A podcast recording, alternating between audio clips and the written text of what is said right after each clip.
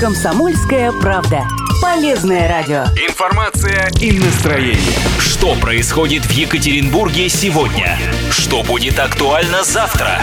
Слушайте, комментируйте, общайтесь с гостями и экспертами. Радио «Комсомольская правда». 92,3 FM. эм. Главное в городе.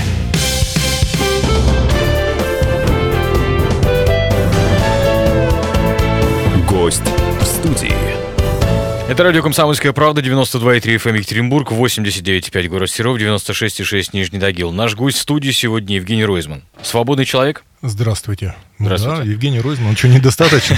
Нет, ну тем не менее. Просто раньше мы представляли как глава Екатеринбурга, председатель Екатеринбургской городской думы. Сейчас, а до, а до этого еще э, руководитель фонда «Город без наркотиков». Сейчас Евгений Ройзман в каком статусе? Ну, просто Евгений Ройзман, Просто Евгений свободный Ройзман. человек. А что, мало, что ли? Нет, я поэтому и сказал, что свобод- свободный человек. Э, 3850923 наш телефон и плюс 7 953 3850923 WhatsApp, Viber и Telegram. Мы о будущем сейчас, конечно, поговорим, но сначала чуточку в прошлое хотел, знаете, такой экскурс сделать. Я не буду про итоги сейчас спрашивать. Дело в том, что тут появилась новость такая. э, Где-то на каком-то источнике э, были приведены главы Екатеринбурга, и там нет Евгения Ройзмана. Ваши Ну, ощущения по этому поводу? Слушайте, ну у меня никаких ощущений, потому что я к этому отношусь философски, вот, и способен улыбнуться, потому что меня из истории города уже никуда не убрать, вот. Ну, а все остальное так. Я спокойно к этому отношусь. Ну, понятно. Ладно, хорошо. Чем планируете заниматься? Насколько я слышал, вот там в самые первые дни, когда написали а, заявление о том, что уходите в отставку, а, проходила информация, что ну, два направления как минимум. Это э, борьба с наркотиками, ну, то есть э, дело, которое вы действительно э, отлично знаете, и это хоспис. Но смотрите, я на самом деле потихонечку, спокойно занимаюсь и тем, и другим. И я всегда понимал, что я все равно буду востребованный. И вот сейчас, ну, чуть больше двух недель, э, я просто отдыхаю, живу, и вдруг я понял, что со мной такого не было. В обозримом прошлом я не помню, чтобы я так Да? долго мог отдыхать. Да, и мне пока не надоело. Это первое. Второе. У меня сразу же начались предложения. У меня были предложения от двух партий пойти на довыборы э, в пяти округах в Госдуму до выборы. И у меня было предложение пойти на довыборы от двух партий, и в разные регионы предлагались. Но для меня это, для меня это бы, выглядело бы достаточно нелепо. Я екатеринбуржец, вдруг куда-то бы поехал там, э, от кого-то идти куда-то в Госдуму. Во Во-первых, Были еще разговоры о том, что, может быть, на пост мэра Москвы. Да не, такое, я, э, смотрите, я искренне считаю, во-первых, это не будут, собственно, выборы, это будет переназначение Собянина путем неких электоральных манипуляций. Э, Выборов в стране осталось очень мало. И э, второй момент, Э, ну, представляете, Госдума. Вот ты заходишь в Госдуму, а там с одной стороны у тебя Поклонская, с другой Яровая, Мизулина, сейчас еще Плетнева оттопырилась, и Милонов там бегает. Ну и кому, кому захочется? компания, да. Поэтому я к этому спокойно отношусь. Я точно понимаю, что я буду востребован, но есть вещи гораздо более интересные. В частности, мне позвонил Дима Быков и говорит, я смотрел... фак- Писатель, писатель Да. поэт, да. Он говорит, я посмотрел фактуру э, с личного приема. Это, говорит, ну невероятно. И если ты возьмешься готовить книгу, я посодействую, ну, э, продвинуть ее везде. Вот. И я начал готовить, начал вытаскивать все, причем начал вытаскивать издалека. У меня последняя книга была э, «Сила в правде», которая касалась депутатской работы, приемов. Она в седьмом году вышла. С седьмого года столько прошло, приемы не прекращались. Целая действительно, буквально, да? да, и действительно, это срез жизни страны, и это может получиться очень серьезная книга. Я потихонечку начал собирать материалы. То есть еще один вариант. Потом мне предложили в Москве очень серьезную выставку по Невьянской иконе, но поскольку собрание огромное, они говорят, давай только шедевры. И я вот сейчас готовлюсь на осень в Москву. Плюс предложение прокатить Невьянскую икону по европейским столицам. Я к этому шел очень давно. Сейчас мы делали выставку в Таиланде, такую небольшую выставку, но отзывы невероятные. Люди не ждали такого, в Бангкоке делали. А вот вопрос такой сразу, и коль скоро мы заговорили про Ньюянскую икону, э, в Таиланде, понятно, там достаточно большая русскоязычная община есть, которым, ну, это действительно, э, пр- правда, интересно и близко, а в Европе та, та А в- в? Европе, в Европе очень интересно, потому что русская икона, э, вот особенно там 15-16 век, она попадает э, в контекст Возрождения. А Невьянская икона сориентирована на древнюю, плюс сумели сочетать в себе все новые находки, то есть а, а, невьянские иконописцы были очень продвинутые. И поэтому а, было бы действительно интересно, и надо сказать, что самые серьезные посетители музея невьянской иконы это в первую очередь итальянцы, они по несколько да? часов там проводят, да. То есть совершенно точно будет интересно, но я бы еще сопроводил это лекциями, а, альбом бы сделал специально такой, как путеводитель небольшой. И у меня вот таких приятных вещей столько вдруг накопилось, которые можно делать которые я умею делать лучше других, но э, есть вещи, которые я считаю своим долгом. Э, на самом деле в городе э, снова обострилась проблема за то время, пока меня не было, пока я не занимался сам фондом. Значит, просто цифру говорю вот так, на вскидку. В 2014 году смертность была, в 2014 году от наркотиков умерло 62 человека в городе. За год? За год, в 2014. А, это много или мало? Ну, ну понятно, что, сейчас я скажу, немало. давайте так, 62 человека умерло. На следующий год, в 2015 году, умерло 84. А в 2016 году умерло 115, и в 2017 году 177 человек. То есть смертность скакнула в три раза.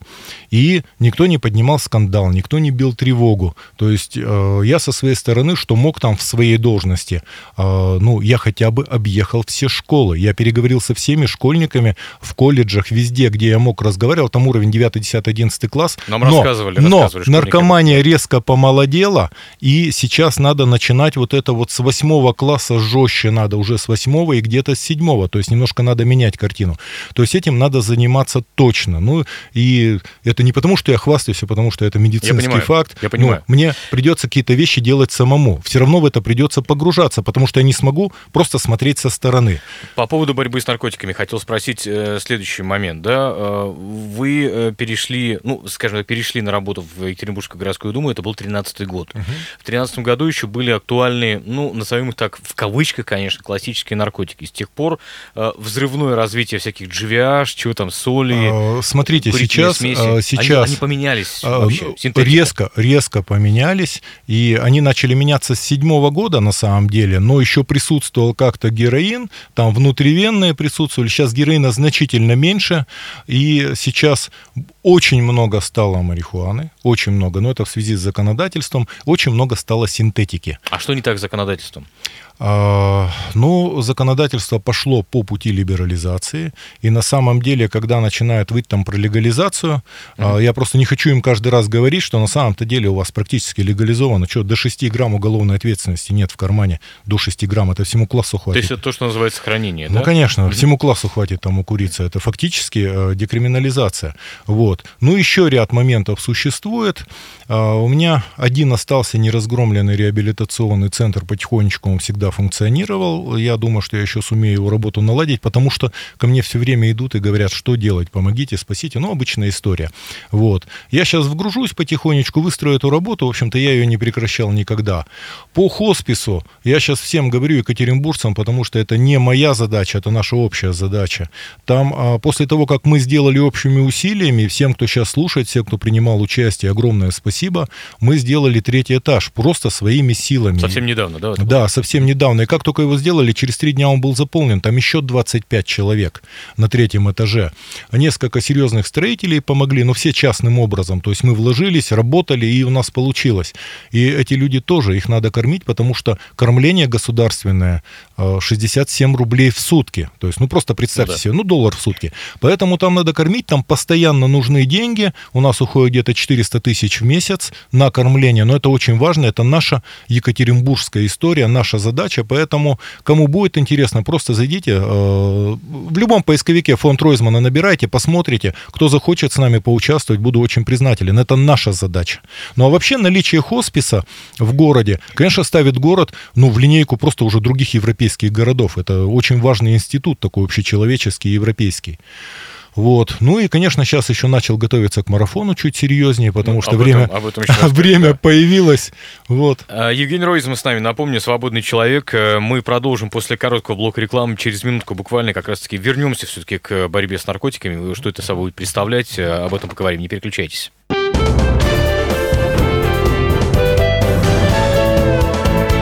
Гость в студии. Радио «Комсомольская правда», 92,3 FM э, и в Екатеринбурге 96,6 Нижний Тагил и 89,5 город Серов. Напомню, с нами Евгений Ройзман, 3850923, вот телефон прямого эфира и плюс 7953 3850923, WhatsApp, Viber и Telegram. Сообщение зачитаю от нашего слушателя. Антон пишет. Евгений Вадимович, следите ли вы за делом фитнес-тренера, которого обвинили в педофилии? А как-нибудь ваше обращение продвигается? Будет ли вы завтра встречаться с Татьяной Москальковой? Уполномоченным по правам человека в Российской Федерации. А, смотрите, я Москальковой лично эту историю всю рассказал, доложил, сбросил все материалы, и не только Москальковой. Вот все, кто сейчас слушает, представьте себе ситуацию. Успешный парень, тренер, педагог с высшим образованием, которого все любят и уважают, сыну у него там 7 лет.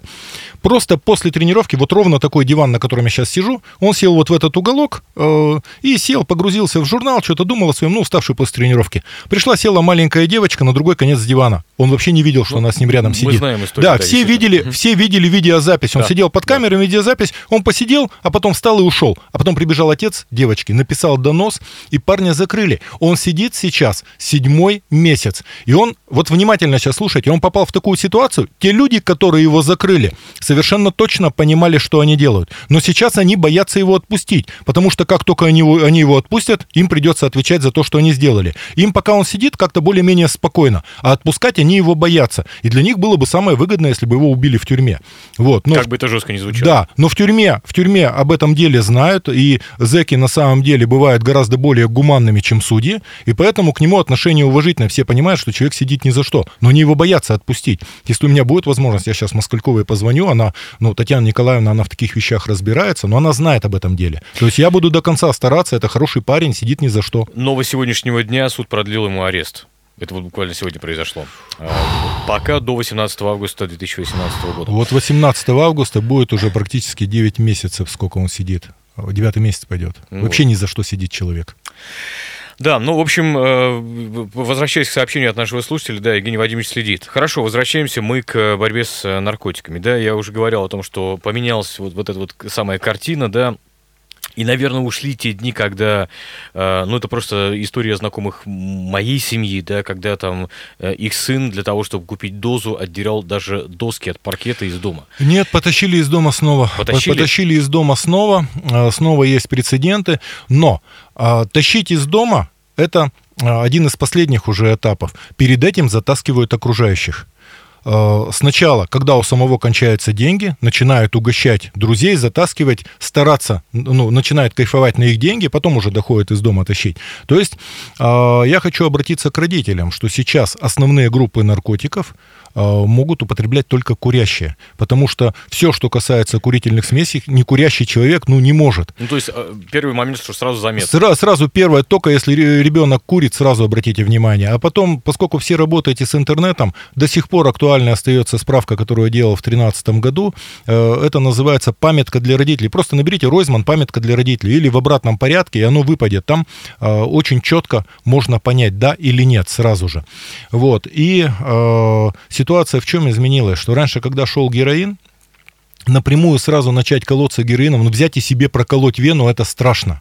Ну да. А взять и вроде покурить, так оно и не так страшно. Поэтому начинали с марихуаны, поэтому сейчас вот курительные смеси, именно курящие попадают в эту ситуацию то больше. Есть, так называемый входной билет тот самый. Ну да? да. И, э, конечно же, то, что молодые гораздо проще могут купить, потому что торговля пошла не только по соцсетям, там, но и в Телеграме, и везде, и очень сложно отслеживается. Эта торговля отслеживается только когда выходит на какой-то другой уровень. Или сейчас опера в полях по поведению закладчиков э, собирает и так далее. И, кстати, насколько нам известно, э, они очень вот, вот на раз отслеживают эти самые очень легко. истории через это, это очень легко. Когда берут закладчиков, разматывают моментально достаточно высоко всю цепочку. Э, но там еще одно, что человек, который делает, который делает закладки, ему, чтобы как-то отойти, он сразу же сдает тех, кто ему это поручил, то место, где он взял и так далее. Самая большая проблема сейчас заключается в следующем, э, что очень много затягивают молодых. И я сам столкнулся, 15-летняя девчонка начала в наглую торговать, у нее школа на самолетной, э, начала торговать и говорит, а что вы мне сделаете? Причем настолько наглая, дерзкая, говорит, а несовершеннолетняя. да, несовершеннолетняя, 15 лет. А, Причем она знает точно, кто берет в школе. Ее затащила девчонка, которая закончила эту школу. Я пришел разговаривать директору, ну еще с позиции главы города. Он говорит, нет-нет, у меня в школе все нормально. Я говорю, что вы мне сказки рассказываете? И большая проблема, что некоторые директора пытаются это скрывать. Но у нас э, с Сибирцевой э, такой прямой контакт, и у меня как только Начальником информация, да, да. она на самом деле достаточно жесткая, она понимает ситуацию, и они стараются отслеживать. Я буду помогать. Вопрос от слушателя. э, пишет там Александр. Книги в хоспис еще принимаете? Ну, мы просто в, в том порядке, в каком поступаем. Слушайте, да, библиотеки, если э, не в хоспис, можете ко мне в музей Невьянской иконы, только упакуйте, пропылесосьте, привезите, и мы распределим что-то в хоспис, что-то в какие-то деревенские библиотеки уйдет. Мгм. Вот. Книги востребованы. Книги востребованы. Возвращаемся все-таки к э, борьбе с наркотиками. Как вам кажется, почему сейчас втягиваются? Ну, я понимаю, почему втягиваются распространители, легкие деньги. Сейчас вообще цепочка вот эта вся поменялась, да? Если раньше... Паш, э, втягиваются нет? как в игру. Втягиваются как Ну, в игру. тоже, да. И очень много, особенно подлое, когда э, пытаются это подать как работу для студентов, для школьников на каникулах и так далее. Именно вот когда идет посредством э, ну, чатов там в Телеграме и через остальные. Мгм. Вот, именно таким способом. А В чем опасность вот э, тех наркотиков, кото- которые сейчас есть? Имеется в виду вот та, самая синтетика там из Китая как-то гонит Э, ее, да? Ну, сейчас не только, а, потому только. что это раньше в Китае, потом появилась Индия, Пакистан, а, синтетика идет частью из Европы, но а, у нас много делают в Подмосковье. Серьезно? Ну, берут там, а, есть база химреактивов, используют, делают в Подмосковье, много идет с Подмосковья, а мы сталкивались еще в те годы, 10 лет назад, когда уже здесь делали. Вот, поэтому сейчас химиков достаточно, информация есть везде, а, но э, ну, все время надо работать. Надо все время работать. И еще важно, должна постоянно идти жесткая антинаркотическая вот, пропаганда. вот я к этому хотел Именно, но это должна быть позиция государства. Вот сейчас со стороны государства никаких движений в эту сторону не наблюдается. Должна быть именно жесткая позиция первых лиц государства. Антинаркотическая пропаганда это очень важно. А хорошо, а с точки зрения про, про- там, правоохранительных органов э, поменялась позиция вообще за, за это время? Я просто помню, когда был, когда вы еще были связаны с э, фондом «Город без наркотиков», да, а, у вас были и совместные операции с одной стороны, с другой стороны были определенные, как понимаю, напряженные отношения Смотрите, с э, правоохранителями. на самом деле, на самом деле, всегда должны быть люди, которые будут говорить вслух. Здесь у нас в те годы у нас не стояла задача дружить. У нас стояла задача работать. Где-то мы просто передавливали, там еще. Задачи дружить не стоит. Только подружились, все, там опера на уровне где-то их, где-то наших, там начинается какая-то совместная и доводит до беды, мы это видели все. Дружить задачи не стоит, задача работать. Но очень сильно сейчас работают ФСБшники, но они работают по-крупному на другом Ну совершенно да, да. уровне. Раньше очень много перекрывалось простыми районными операми. Сейчас, конечно, такой работы, вот такой массовой работы сейчас нет, хотя отчетные цифры нормальные. Вот, но мы же судим не по отчетным цифрам, вот судим по смертности, судим по распространенности. Ну, конечно, работать. Всегда есть люди, которые готовы работать, всегда есть люди, которые не будут брать взятки, которые будут честно относиться. Другое дело, что сейчас Правда, оно и раньше было, я вот сейчас столкнулся с ситуацией. Девчонка молодая, 21 год, живет с парнем. Ну, познакомилась, парень такой продвинутый, и он ей говорит, сходи, получи посылку. А, Она идет, получает посылку, приносит домой, ее берут. Она говорит, я не знаю, что в посылке, меня попросили получить. И представляешь, а, она говорит, да вот, меня парень попросил. Он говорит, да я тебя не просил, что ты сказки рассказываешь. Все, они попали в ситуацию, она с посылкой, парень говорит, я ничего не просил, и ну там срок будет просто сумасшедший. То есть вот такая вот ситуация, ко мне сейчас мать обратилась, я пытаюсь в этом деле разобраться, но таких ситуаций много. Но все знают эти истории, которые происходят где-то с никарагуанцем наша девушка, где-то с нигерийцем, где-то еще, и вдруг приезжает там в Таиланд с грузом наркотиков, а там за это смертная казнь. Она говорит, Да, да, я и да. не знала, он меня попросил. и случаев таких И, много, кстати, русских да. женщин много попадает, да. к сожалению. Хорошо, эм, э, вот по текущей повестке чуть- чуть-чуть пробежимся. Э, Пишут нам, премьер-министр Дмитрий Медведев объявил о повышении пенсионного возраста для мужчин до 65 лет, для женщин до 63. Э, Если можете, прокомментируйте, пожалуйста. Значит, это решение сразу же сниж- снижает количество пенсионеров на 40%. Я не буду в цифры углубляться. Сразу на 40%. Ход э, совершенно логичный. Но в чем загвоздка? Все эти годы говорили, что все лучше и лучше и лучше, всех догоняем, перегоняем, экономика стабильна, все замечательно. И вдруг тынц, такой удар. И поэтому воспринимается, ну, действительно, как удар. Если бы начали готовить задолго и сказали, у нас растет население стареет, работающих все меньше, демографический провал, плюс мы залезли в Крым, на Украину и туда-то, у нас ухудшилась ситуация, поэтому нам придется сделать это, это было бы честнее.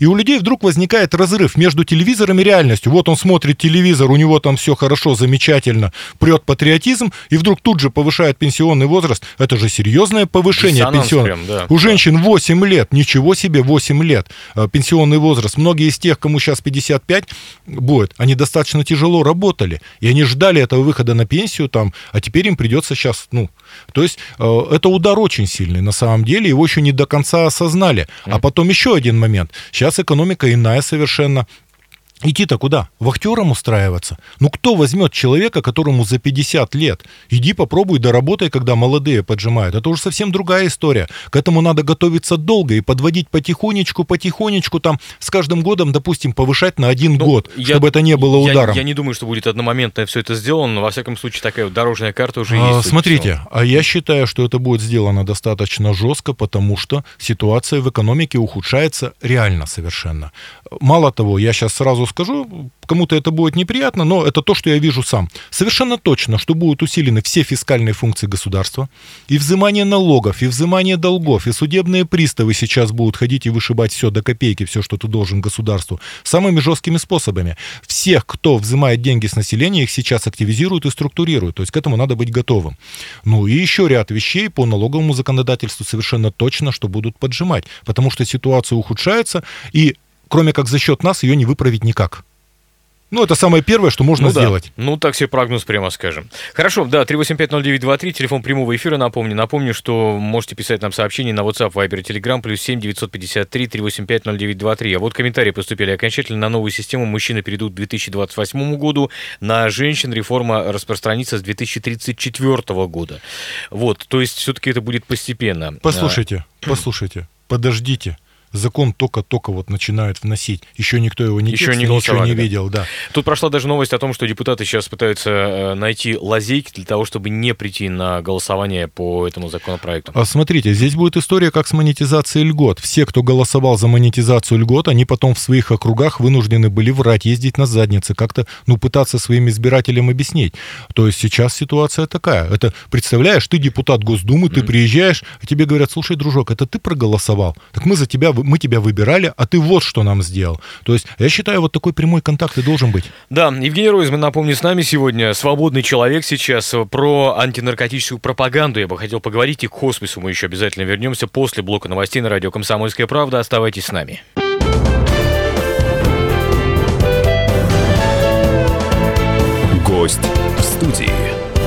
Радио «Комсомольская правда», 92,3 FM эм Екатеринбург, 89,5 Серов, 96,6 Нижний Тагил, 15.32 точное время. И напомню, с нами Евгений Ройзман. А, говорим мы о разных совершенно сегодня вещах. Вот а, к футболу, к хоспису сейчас перейдем еще обязательно, конечно же. Хотел вот о чем спросить. Все-таки возвращаемся к борьбе с наркотиками, к той самой антинаркотической пропаганде. Иногда, на мой взгляд, перегибают палку в этом. Да? Если мы возьмем, например, сериал, который вошел просто в аналы истории по своей популярности во все тяжкие, где где школьный учитель, если вы помните, вынужден э, варить какую-то там наркоту. Ну, условно говоря. Вот, э, не знаю, не смотрели? Смотрите, я сейчас скажу. Очень многие журналисты играют в эти игры. Один где-нибудь взял, ему там кто-нибудь забил косяк, угостил, а он попробовал, потом говорит, да я все пробовал, да ничего страшного и так далее. Но многие вот. произведения на этом строятся. Да? А, люди, люди не понимают, о чем говорят. Самое страшное, размывают границу. Вот есть жесткая граница. Вот до сюда можно, отсюда нельзя. И они эту границу размывают. И все люди, которые имеют какое-то влияние, должны следить за тем, что они говорят. Потому что ты вот так ляпнешь, а потом за тобой столько молодых ты в эту пропасть отправишь.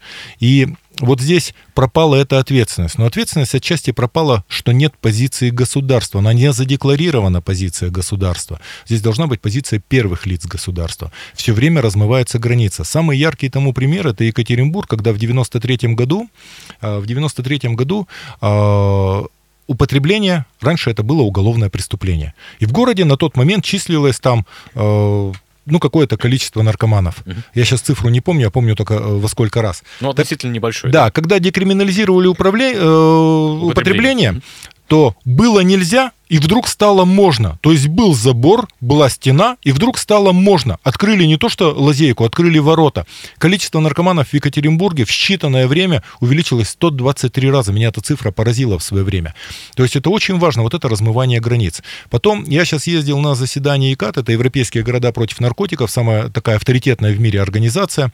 Э, слушал эксперта ООН и одного американского эксперта, к чему приводит э, к чему да, привела легализация в некоторых штатах? Ну, самое главное, что увеличилось потребление тяжелых наркотиков. Второе, увеличилась, ухудшилась общая криминогенная ситуация. Участились смерти на дорогах. А самое страшное, то, чего никто не просчитывал. Все наркоторговцы, представьте себе, существуют люди, масса людей, которые торгуют наркотиками. И вдруг это делается легальным. Они идут, покупают в аптеке, где хотят, и этим наркоторговцам некуда сунуться. Так они все идут в школы ну, тем, да, кому да, еще да. нельзя по закону покупать. И вот когда с этим столкнулись, там, ну, это в Денвере произошло, они схватились за голову, они не знают, как сейчас отыграть эту ситуацию. Во всяком случае, все, кто легализовали, они столкнулись с огромными проблемами, которых не ожидали. Э, вопрос от слушателя. Если не сложно, э, скажите, пожалуйста, сегодня умер Станислав Говорухин, буквально новость пришла где-то часа полтора-два назад. Знали ли вы его лично, как к нему относитесь? Я знал его лично. Для меня, конечно, место встречи изменить нельзя. И э, второй момент – это «Россия, которую мы потеряли». Это достаточно серьезный такой глубокий фильм с неожиданным таким взглядом. «Ворошиловский стрелок» опять. Кстати. «Ворошиловский стрелок». Но э, последнее… Ну, Говорухин умер уже. И, и мне неохота об этом говорить. Вот. На самом деле это был серьезный режиссер, когда-то крупный человек. Вот. Есть вещи, которыми, я полагаю, можно испортить себе некролог, вот, поэтому я отмолчусь. Хорошо. 385-0923 наш телефон, плюс 7 953 385-0923. Вот тут пишут, спасибо правительству за нашу счастливую старость в светлом будущем, в кавычках, конечно. По поводу хосписа все-таки, уж коль скоро мы заговорили про старость в том числе. А, смотрите, я просто хочу понять э, взаимоотношения. Хоспис существует у нас на базе второй городской больницы, да, да муниципальной. Тем не менее, то есть он муниципальный, но при этом нуждается в поддержке. Да, объясняю вообще, что такое хоспис. Хоспис – это частно-государственная партнерство. Mm. Государство открывает отделение паллиативной помощи и самое, делает самое главное – дает обезболивание. Потому что если вы где-то услышите, что... Легальное. Легальное, Легальное да. Если да. вы где-то услышите, что вот есть частный хоспис, никому не верьте и не слушайте. Хоспис в первую очередь это обезболивание. Это дает возможность человеку достойно обезболивать уйти из жизни. Но государство больше не предусматривает. То есть какой-то уход минимальный и обезболивание. Во всех странах, везде, и у нас в России тоже. И, кстати, Лиза Глинка, знаменитая доктор Лиза, она открывала э, первый хоспис на территории СНГ. Это было в Киеве. Потом она занималась этим в Москве. Э, хоспис это всегда частно-государственное партнерство. Что-то на себя берет государство, что-то на себя должны взять люди. И мы с самого начала, как только было выделено помещение, мы сразу же частным образом, ну, за счет фонда нашего, э, там так и называется фонд Ройзмана, ну, что далеко ходить ну, было. Вот. Мы сразу же принимали участие, там часть наших денег, помогали. На субботники выводили там до 500 человек, это были очень серьезные субботники, все помогали. Потом мы с Александром Эдмундовичем приехали, посмотрели, он говорит, ну давай мы на себя возьмем внешнее благоустройство, то есть сквер, все, он Тамаре Сайдалиевне поручил Благодатковой, там быстро сделали сквер красивый, вот. У меня сестра приехала, что говорит, я говорю, ну давай мебель. Там они поехали мебель, кто-то телевизоры привез. Костя Патрушев, э, вода Новокуринская, поставил кулеры туда. Парни там провели интернет. Э, и вот так вот делали. А потом стало ходить много волонтеров и из консерватории, и из филармонии. Там же в хосписе, ну, два концерта каких-то в неделю постоянно. А мы столкнулись с тем, что вот питание 67 рублей. И нам первая Нюта Федермессер посоветовала, и Лиза тоже об Это этом говорила. Куратор э, Да, первый московский, да. да. И э, говорит, слушайте, сделайте небольничное питание обеспечьте, потому что это унизительно человеку, которому предстоит умереть, чтобы на 67 рублей кормили, это, ну, дикость. А как только мы начали кормить больных, ну что, там столько волонтеров, врачей, это же нечестно, ну, и решили уже тогда кормить всех. Ну, обходилось это в 250 тысяч, сейчас это будет обходиться в 400 400. То есть тоже эти деньги надо собирать. А первый хоспис московский Ньюта Федермессер помогли с кроватями. Германские кровати такие, что, во-первых, там конфигурация выбирается, во-вторых, медсестра может вместе с больным эту кровать одной рукой передвигать. Mm. У нас нет таких кроватей. Mm. Потом приехали, мы поговорили с Мегой, и они говорят, ну-ка давайте мы тоже будем участвовать. Мега стала участвовать, помогать. Несколько строительных компаний, Принцип, там, Геннадий Геннадий, Геннадий Геннадьевич Черных, там, э, Гриша Магарас помог. Ну, многие, многие люди стали помогать, вот. И у нас получается, у нас-то хоспис, ну, он, э, ну, пусть не на уровне московского, но он второй в России, но мы идем вперед, и я думаю, что это будет один из лучших вообще. Э, третий этаж, когда открыли, э, насколько сейчас вот обеспеченность, так сказать, койко-местами у нас? Смотрите, потребность огромная. Смотрите, что происходит. Сейчас практически вся работа хосписа, она а, направлена на онкологию. Но у нас существует огромное количество инсультников, которые, да, да, да, которые да, мучаются невероятно, да. но сказать об этом не могут. И если онкобольные, там, ну, терминальная стадия, там, ну, месяц-два, то инсультники годами в таких условиях живут и просто мучаются.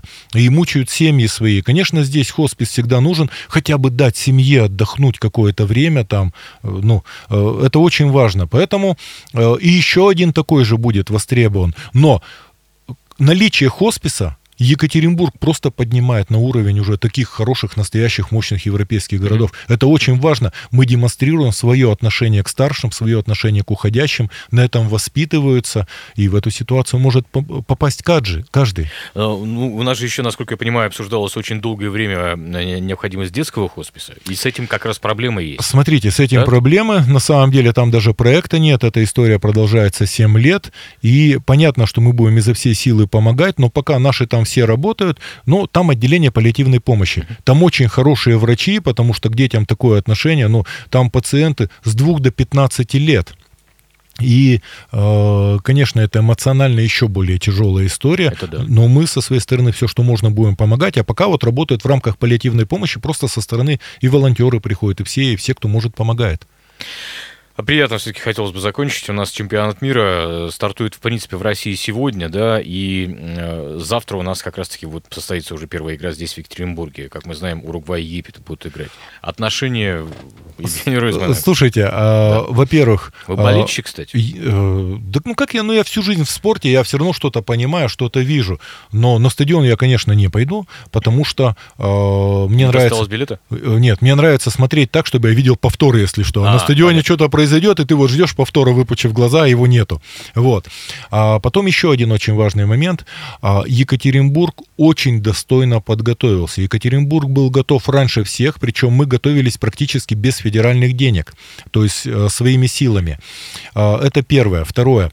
А, Екатеринбург очень много сумели сделать именно в рамках подготовки. То, что весь этот угол раскрыли Малышева, Малышева говорю, Московская Ленина, угу. и то, что в сторону виз бульвара убрали все эти старые ну, там просто развалины стояли. То, что сейчас реставрируется очень сильно, ТМК э, делает. Э, реставрация идет вот этого знаменитого Малаховского госпиталя 1826 да, да, да. года постройки. Это очень хорошо, это будет красиво. Это как раз с выходом на парк будет, на этот сквер, на дворец молодежи. Это видно все будет. Там все открылось. Понятно, что пока там маловато деревьев, но я точно знаю, что город будет засаживать, и там деревьев будет высажено больше, чем убрали при расширении улиц. Ну и то, что пробили до Татищева, сейчас видно горы за, ну, да, за да. Верхесецким прудом, очень красиво.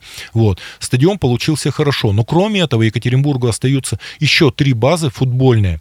Э, дополнительные футбольные поля – это то, что можно будет использовать для детского и юношеского футбола, что очень важно. У меня сегодня немцы приезжали, э, и они говорят, а как вы считаете, вот почему у Германии такие успехи в футболе? Я говорю, потому что Германия могла привести сюда первую, вторую, третью сборную, еще какую-нибудь клубную, и выступили ну, да, бы да. на уровне потому что у них в каждой деревне есть футбольное поле, и в каждой деревне есть команда. Я считаю, что надо именно к этому и стремиться, и вваливать деньги в детский спорт. Но это вопрос приоритетов. Конечно. А, короткий прогноз от Евгения Ройзмана. Сегодня матч будет с Саудовской Аравией, нашей сборной. Что будет? Я скажу одну, я скажу одну вещь, что у нас от первой игры никогда ничего не зависело. Вот, поэтому никто не знает, что будет. А сейчас полный город уругвайцев, а, египтяне Египтян, появились. Да. И я знаю кучу народу с самых разных стран приехали смотреть именно на Салаха. Да, вот. да. Но атмосфера очень дружелюбная, люди ходят по городу, я со многими сегодня успел поговорить, в музей заходят постоянно. Город нравится всем. Все говорят, что открытый, чистый европейский город, и мне это очень приятно. Спасибо огромное, Евгений Ройзман. Напомню, с нами сегодня свободный человек. Ну и надеюсь, не в последний раз, потому что в хосписе будут продвижения. У вас э, в, в борьбе с наркотиками будут какие-то новости. Увидимся. Да, увидимся. Спасибо огромное. Это радио «Комсомольская правда», 92,3 FM Екатеринбург, 96,6 Нижний Тагил и 89,5 город Серов. Оставайтесь с нами. Гость в студии.